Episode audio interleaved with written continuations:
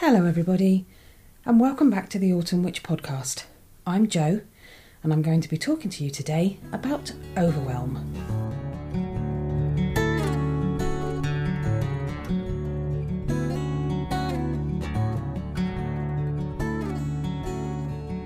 Right then, if you're new to the podcast this week, I am a solitary British pagan and I live on the south coast, and I thought for the longest time I was an eclectic witch. As the years have gone by and I've looked in at my practice and out at my understanding of the world, I have come to understand that I am more of a traditional witch in the Celtic sense of the word, which, as I look at it, goes hand in hand with the British Isles where I was born, where I've grown up, and where I live. I spent the first 20 years of my life being raised inside a matriarchal religious family, and then I spent the next 10 years of my life trying to work out why I'd felt so different and why it didn't work for me. And then I've spent the most recent 10 to 15 years of my life getting comfortable with myself, my path, who I am, and learning to accept myself and the world around me. And that is by no means a finished job. there is still work to be done, lots of it. There is still shadow work to be done, lots of it. And I'm still searching for grace. And I think personally that these are things that a lot of us do I have often looked out at the spiritual community and longed for it to be something more than it is, to be more connected. Now, there is a spiritual community down here where I live, but it's never been quite what I was hoping for. Now, obviously, these issues of expectation and not being able to find what I'm after live with me. But in recent years, it has made me question whether or not there are more people like me out there in the community who are looking for something that has the opportunity to give us more involvement, but not completely overwhelm us. A lot of the women I know under the spiritual umbrella have very busy lives.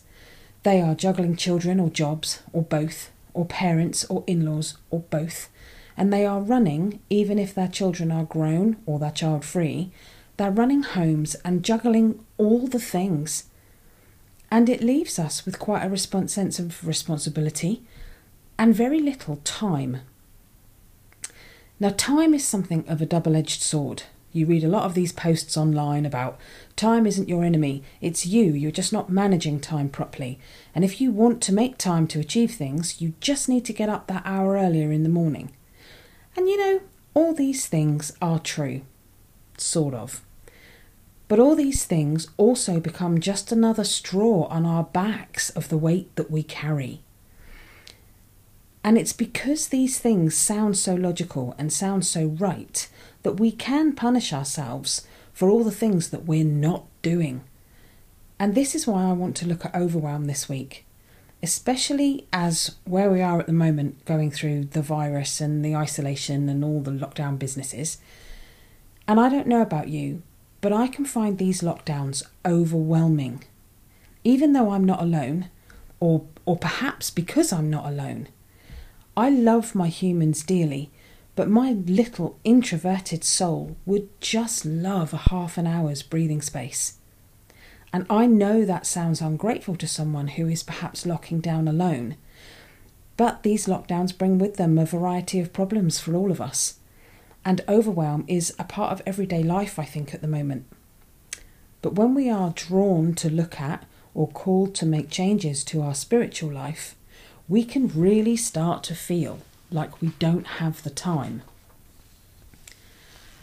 I remember being in my early 20s and having a strong sense of knowing there was something out there for me that I was searching for, that there was something calling my name, but I didn't know what it was. I didn't know where to start or how to find it. I didn't know that paganism was a thing, that witchery was out there, that there were actually people in real life who believed in energy and manifestation and the power of magic and nature. And so when I stumbled across my first book, it was about how to use a pendulum. I remember reading it and I, I couldn't make up my mind whether I thought it was a joke and that it was written for fun and I was missing the point, or whether it was something real. It felt real. I wanted it to be real. It felt like a relief. closely followed by pretty much abject panic. Because there was something out there for me, but I was already 20 years behind. And I've had all this time, and I could have been so much further on in my understanding. It was like I was 20 years too late. I was already having to catch up. I'd already missed the boat. And there is this old adage, words, there is this old adage, sorry, and it sounds trite, but it doesn't stop it being true. And that is, everything comes to us at the right time. And I hear that now, and I know it's right, but it still doesn't stop those moments when I hear about a practice that I haven't heard of before, but it resonates with me. It still doesn't stop that little fissure of panic in my stomach that makes my brain feed me all these messages. You should have already done the research. You should have read more. You should have studied more. You should have worked harder. All the I should, I should, I should, I should. And I know that's dumb but it still doesn't stop me from doing it. So, firstly, let's confirm what we know. We know that things to things come to us at the right time in our lives. We know that they come to us when they're supposed to. And we know that if those things came any earlier, we wouldn't be ready. We wouldn't be able to understand the messages or put them in the right places in our lives.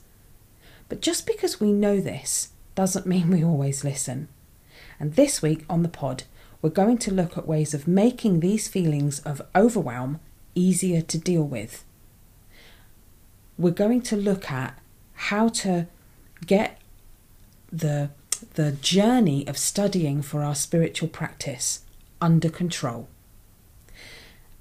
And firstly, we're going to start with free resources. Now, the internet is as much an encyclopedia as it is a dumpster fire as far as knowledge is concerned. You can get lost down the rabbit hole and spend hours, days, and weeks and still not come up with the answers to the questions that you started with. However, the internet is free. YouTube is a great resource. That is also free. So, my advice to you would be to find people that you like, find voices and people whose energy resonates with you. And even if it's their aesthetic that draws you in, because I think I'm going to get slightly off topic now, as is my way. For those of you who have heard about this WitchTok business that really jumped in popularity, especially through the lockdown, as did TikTok, but there's a whole movement on TikTok called WitchTok, and it's a mix of ages. But as you can imagine, there's a great deal of youth a lot of young girls doing witch centric and witch aesthetic videos, and it's getting a lot of views. And there are interviews and blog posts with some of these girls who are talking about how they had absolutely no interest in witchery and paganism until they saw WitchTok on TikTok, wanted to have a go at the videos themselves, and they were interested in views. And there's a lot of drum banging going on about this in the community about how these people have come to witchery and paganism for the wrong reasons and blah, blah, blah, blah, blah, blah. There's, I've even heard it's exploitation and, and just all the things. And you know, I don't support that. This may just be what got a whole new generation of young pagans through the door. So if you are enchanted by the aesthetic of witchery, that's fine. If that's what resonates with you, that's fine. And if that isn't how you stumbled into witchery and paganism, that's fine too. However, you've got here, it's a part of your journey, it's a part of your story. And there are some really lovely, lovely videos on WitchTok that have just a real pure vibe and they're joyful. And if you want to write off a couple of hours and label it as research, what a great way to spend an afternoon or an evening. If you've got a bit of time, and once the world goes back to normal, if you're a commuter, slap your headphones in and spend some time on WitchTok. It's such a lot of fun. So these platforms, YouTube, WitchTok, podcasting, and Instagram, head through the social media and pick the energy and the vibe and the voices that work for you and have fun with it. Enjoy it. And you're going to be able to work out very quickly what it is about these people and their vibe that works for you. Because what you're doing in these early days of research is trying to educate your mind on the kind of pagan and on the kind of pathway that you want to have and be. All the real heavy work can come later. If that's something that, that, that you want to do, you can do priestess training. You can join the Order of the Bards and Druids. There are lots of institutions that you can become a part of. There are lots of pathways that you can train for if that's the way you choose to go. But you don't need to get caught up in the worry of that in the beginning. In the beginning, it's just about learning who you are. It's just about getting comfortable being you. If you are coming to witchery for witchcraft and you have already a religious or faith based faith based past, goodness me, that's fine. I know there's a lot of talk um, out there about Christo pagans, and again, I will get very slightly off topic because this is a, a little bit of a controversial subject. Um, as there is no getting away from the fact that being a Christian witch has its problems, but not from the pagan perspective. It has its problems from the Christian perspective because witchcraft and paganisms in all its forms is not accepted by Christianity. But that isn't for a pagan to point out and judge, I don't think. It always causes something of a conundrum in my mind, because, in the very literal sense, being a paganism, by the way it's laid out in language, insinuates that Christianity comes first, it's the first part, and paganism comes second, Christo pagan. And I think it would always make better sense to me to be a pagan Christian witch, where the paganism comes first and you acknowledge that you are choosing the parts of Christianity to weave into your paganism, which in its form would make you a true eclectic witch. Because there is no getting away from the fact that Christianity has spent centuries trying to eradicate paganism in all its forms. But again, that's me getting slightly controversial but I imagine we all have opinions about this evocative topic. And having opinions is fine as long as we are prepared to grow and evolve our mindsets and be amongst each other without judgment. Because someone else's chosen path isn't ours. And we are all different, and different is good. So, getting back on topic. If you are a person that's always short on time, as I am, and constantly find themselves having all things to do, it's important to allow yourself the time, to give yourself permission to work on your spiritual and emotional choices. And granting yourself permission is what's key here.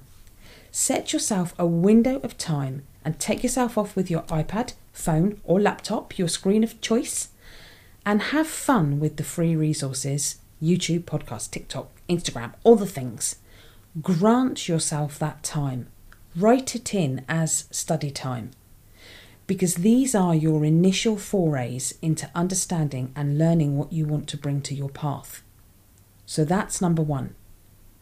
And I say start there because it's free. I also say start there because it's fun. Go into this task wanting to have fun Plan to do it with a cup of tea and a slice of cake. Plan to do it with a glass of wine and a piece of chocolate. However, you relax and chill out, plan to do it that way. And go in consciously telling yourself before you start that this isn't you beating yourself up about all the information that everybody else already knows and you feel like you should know. This is you taking steps to choose what you do want and what you don't want your path to look like. Now, there is a disclaimer that goes along with this advice because this is me and I always like to get my disclaimer in. The disclaimer is please do not rush out and buy every single book that you see people recommend because you will end up with a 50 strong to be read pile of all kinds of books, which will create a task for yourself that feels over overwhelming and unmanageable. If, when you're doing this first stage of research, there are things that resonate with you, my advice would be to make a list, even a wish list on Amazon, and sit on it for a couple of weeks to a month before you go breaking the bank. During this time, prioritise the books that you want because you will get a lot of book recs once you go online. My advice would also be don't buy all of them at once. Buy two or three and be prepared to flick through them at the start.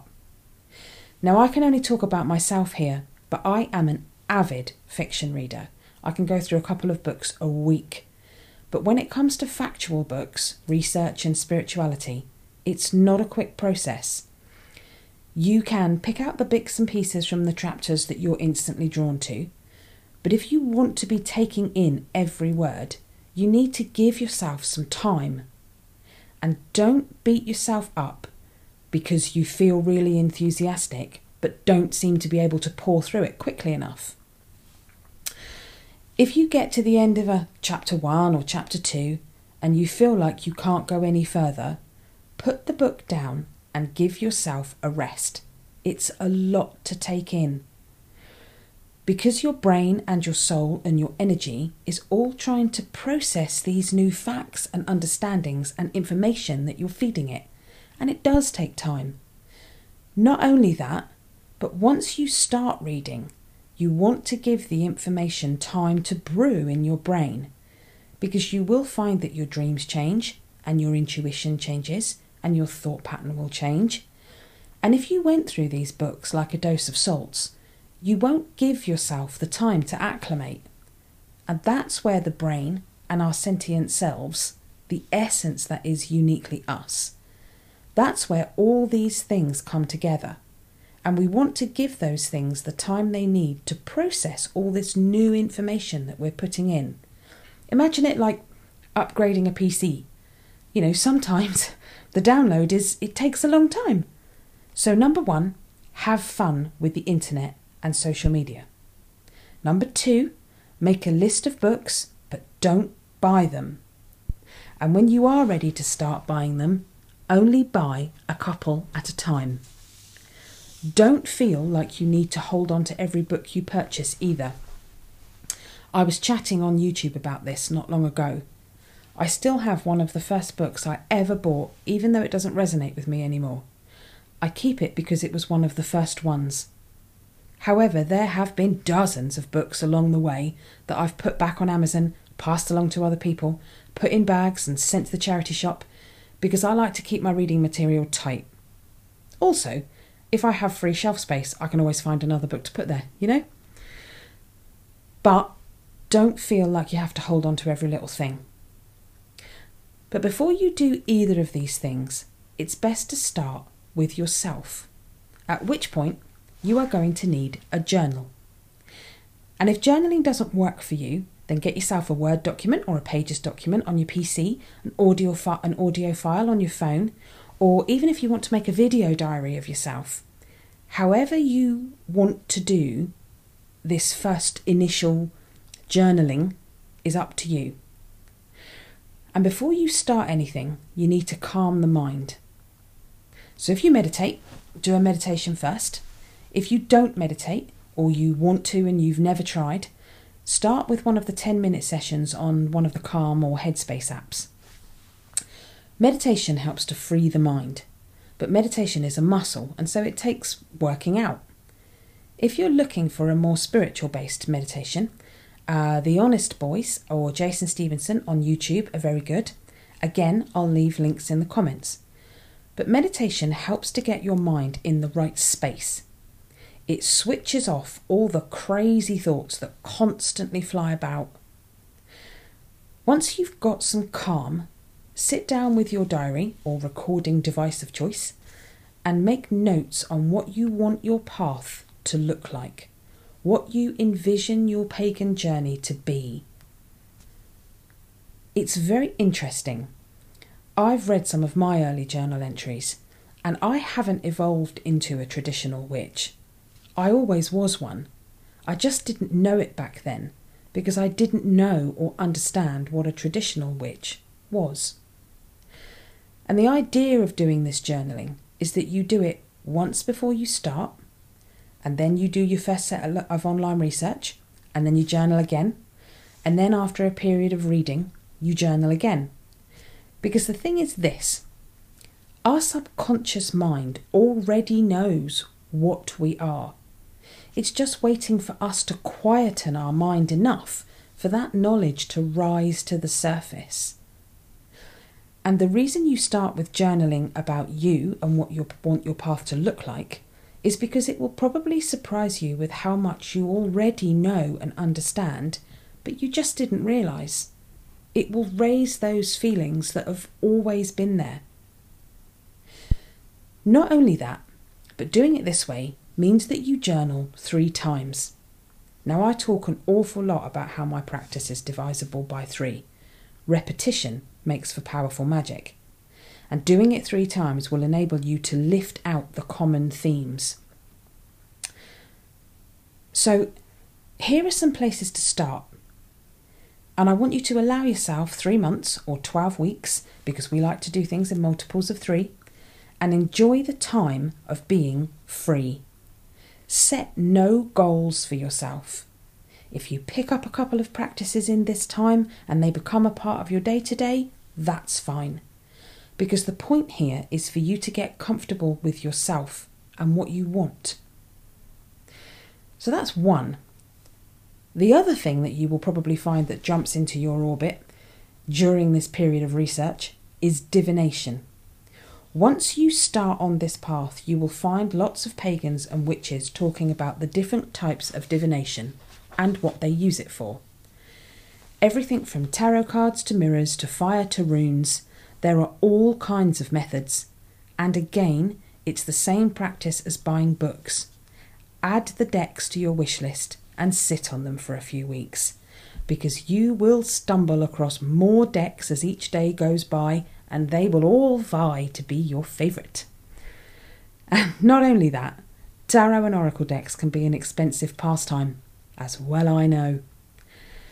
I did make a video on YouTube last week uh, about the differences between tarot and oracle, or even tarot and oracle, fallen over my words now, and where to get started.